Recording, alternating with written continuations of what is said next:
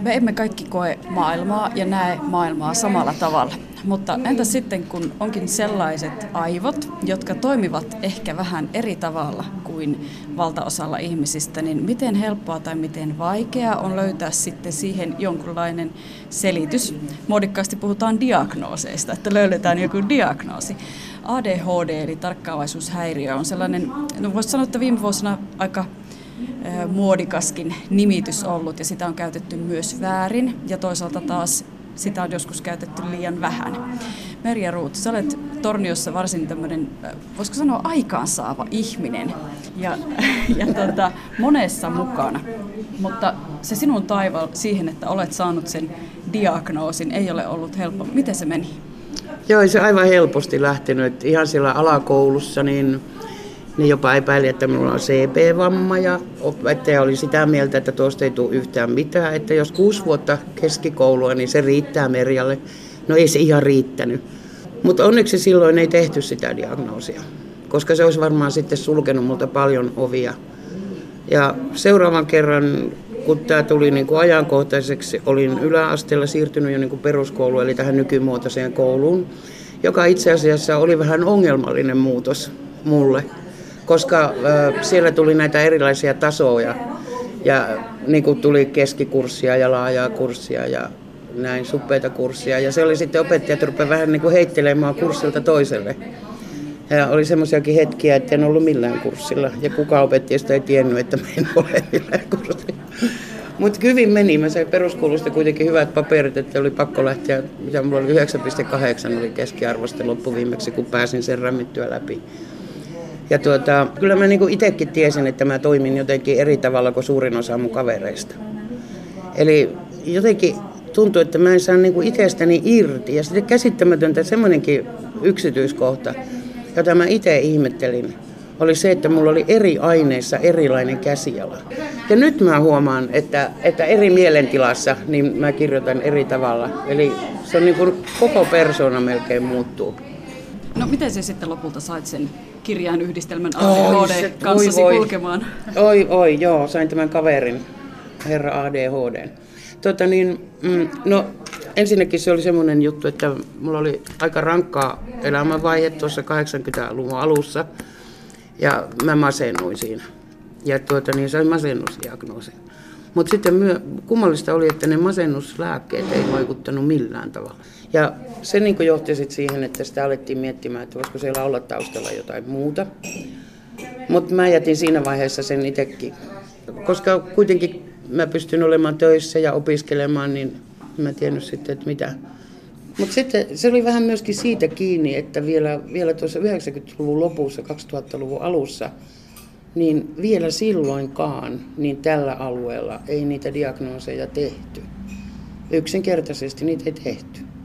Mutta sitten tuli se mun kohdalla, niin alettiin tekemään niitä tutkimuksia ja kesti vaikka kuinka kauan, koska tavallaan peruutettiin sinne, sinne ala-asteikään ja kaikki mun äiti haastateltiin ja kyseltiin ja sitten mun täytyy täyttää semmoinen nippu, mä nyt osaa sanoa, olisiko puolitoista senttiä paksu, paksu kyselylomake, jota sitten täytettiin niin monessa erässä. Sitten kävin neurologin tutkimuksessa ja sitten kävin älykkyystesteissä ja kaikkia muuta, että diagnoosin tekeminen ei ollut helppo. Mutta sitten kun, kun se asia selvisi, niin kyllä se, se tulos oli niin, kuin niin, että tämä on ilmiselvä. Ja kyllä se oli helpotus. Se on niin kuin jännä, jännä asia, että itselle se oli hirveä helpotus. Se mä sain silloin niin kuin selvitettyä itselleni sen, että miksi jotkut asiat on niin vaikeita. Oppi elämään sen kanssa. Jos nyt peruutetaan vielä sinne sinun lapsuuteen, sinne kouluaikoihin, jotka sulle oli siis tosi vaikeita. Ja nythän on tämä koulu-uudistus puhuttanut hyvin paljon sen vuoksi nimenomaan, että tämä kouluympäristö halutaan erilaiseksi avoimeksi oppimisympäristöksi, jossa sitten taas voi olla aika paljonkin ärsykkeitä ja esimerkiksi aistiyliherkät lapset sitten saattavat kokea sen hyvin hankalana. Niin jos Maria kuvittelisit, että nyt hyppäisit vaikkapa alakouluun, koulun penkille, sellaiseen avoimen oppimisympäristöön, jossa vastuu sitä oppimisesta on hyvin pitkälti koululaisella itsellään, niin miten pärjäisit? Tämä on hirveän hyvä kysymys.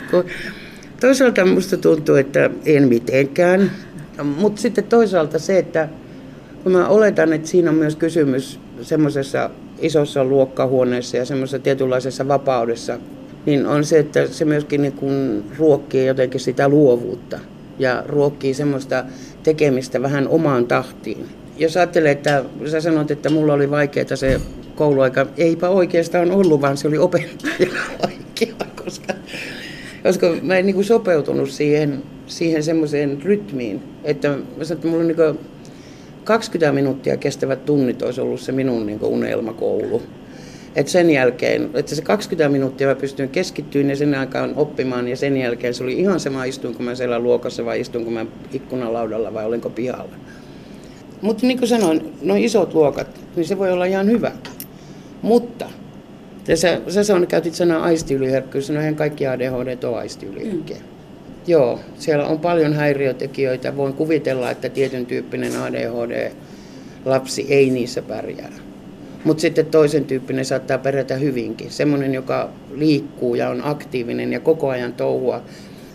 Et ne on niin varovaisesti toivon, että toimitaan. Et ei niin päätä pakkaa kuitenkaan uskota siihen, että se kaikille sopii.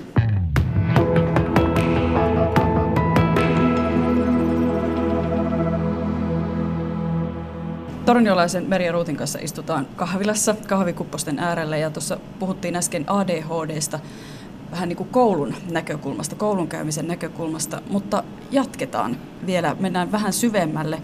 Merja, uskallanko me kysyäkään sulta, että miten ADHD näkyy? Se on ehkä aika laaja kysymys loppujen lopuksi. Miten se on ohjannut sinua?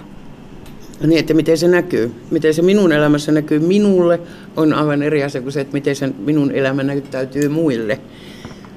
Tämä on hyvä kysymys, mutta se, että omassa elämässä mä, sen ongelmakohdat on niin kuin siinä, että mulla on niin kuin motivointi, itteni motivointi on vaikea. Mä, mähän puhun itse, että mulla on motivaatiohäiriö, mulla ei ole tarkkaavaisuushäiriö sitä ei voi ehkä, ehkä mitenkään selittää ulkopuoliselle, kuinka vaikeaa on saada itsensä tekemään jotakin, joka on vastenmielistä tai hankalaa.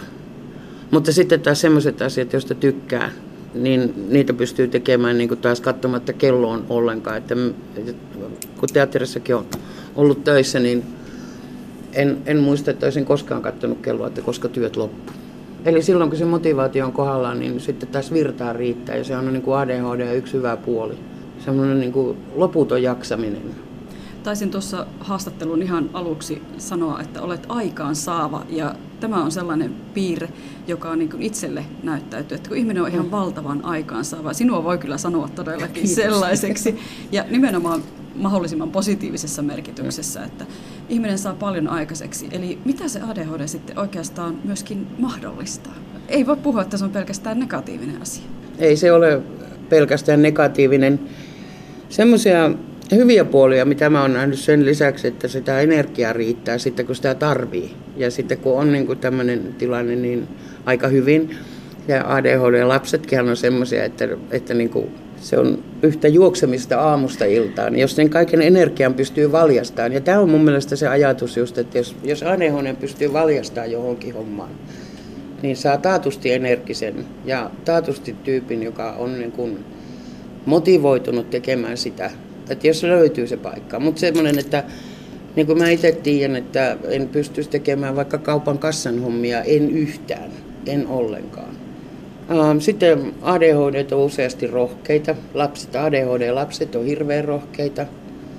Ne on hirveän avuliaita ja sosiaalisia. Että paljon hyviä puolia. Ja sitähän sanotaan, tämä on hyvä, tämmöinenkin tutkimustulos on olemassa, että kun ADHD kuuluu ihmisen geneettiseen kehitykseen, siis ihmisen genetiikkaan. Sehän ei ole mikään yhtäkkiä sinne ilmestynyt juttu. Se on ainoastaan luokitellaan nykyään häiriöksi, mutta jos ajatellaan entisiä aikoja, niin ADHD on voinut olla näitä raivaajia. Onko, onko, olisiko ihminen vielä puussa, jos ei jollakin apinalla olisi ollut ADHD, jos olisi päättänyt lähteä katsomaan, että onko savannilla kivempaa. E, ja niitä, jotka on menneet ensimmäisenä sinne, missä on vaarallista, eli vähän näitä mörösyöttejä, sudensyöttejä. En tiedä. Miten nykyyhteiskuntaan solahtaa tällaisen niin, häiriön tai tällaisella ajattelutavalla varustettu ihminen? Mä oon joskus ajatellut sitä, että kun kaikenlaisia vertauksia yrittää kertoa, että miltä se tuntuu. Mm. elää yhteiskunnassa tämän kanssa. Niin yksi on semmoinen, jonka mä oon varastanut, mutta se sopii hyvin, niin on tämä, että, että on vähän niin kuin monta telkkaria on yhtä aikaa auki. Ja ADHD-ihminen on semmoinen, joka yrittää koko ajan tajuta joka ikisen television. Ja saattaa jopa tajutakin, kun toinen pystyy keskittyä vain yhteen televisioon ja siitä imuroi sitten kaiken. Mutta sitten semmoinen mun oma vertaus on se, että mun päässä soi koko ajan heavy rock. Sitten mä katson ympärille, niin ihmiset tanssii hidasta valssia. Ja mulla on niinku semmoinen tunne, että mä oon koko ajan tiellä tai edessä. Ja mulla on niinku vaikea soutaa siinä samassa tahdissa. Että en tiedä. Mä en tiedä, jos me käännettäisiin tämä asia näin päin. Entä jos ADHD-ihmiset alkaisi määrittelemään muille, kun tunnin pituus olisi 20 minuuttia, seisominen, käveleminen luokassa olisi sallittua, Aivan varmasti seinät olisi täynnä tauluja, asioita, mihin voi sitä myöten, kun tulee mieleen, niin käydä tekemässä ne jutut. Aineet vaihtuu sitä mukaan, kun mielessä muuttuu, että hei, tämä englannin lukeminen ei ole nyt kiva, mua haluttaa laskea laskuja, niin sitten mentä siihen. niin en mä tiedä, että ei, ei, mikään ei sovi kaikille. Mä oon ihan varma siitä, että ei semmoista keksitä. Että kyllä mäkin, jos mä saisin mennä, niin aika, aika iso kirves heiluisi tuolla koulumaailmassa ei tämmöistä. Ja mä oon pakko sanoa tähän hyvä tämmöinen esimerkki, että kun mä oon ollut tämmöisessä, tämmöisessä tilanteessa, jossa luokassa oli vaan ADHD-aikuisia. Siis se oli huikeeta. Meillä oli pöydät täynnä leluja, kaikkia mitä voi väännellä, käännellä, repiä, kilistyttää ja vääntää, pyörittää. Sitten oli painopeittoja, joiden alla me saatiin olla, että ne tuli hartoille tai syliin. Kaikki keinot oli otettu käyttöön, mitä oli maailmalla keksitty siitä, että että miten ADHD voi keskittyä enemmän kuin sen 20 minuuttia. Mutta siitäkin huolimatta, niin yksikin nainen kyllästyi niin siihen kuunteluun, että se lähti konttaamaan pitkin lattiota ja puri meitä polveen.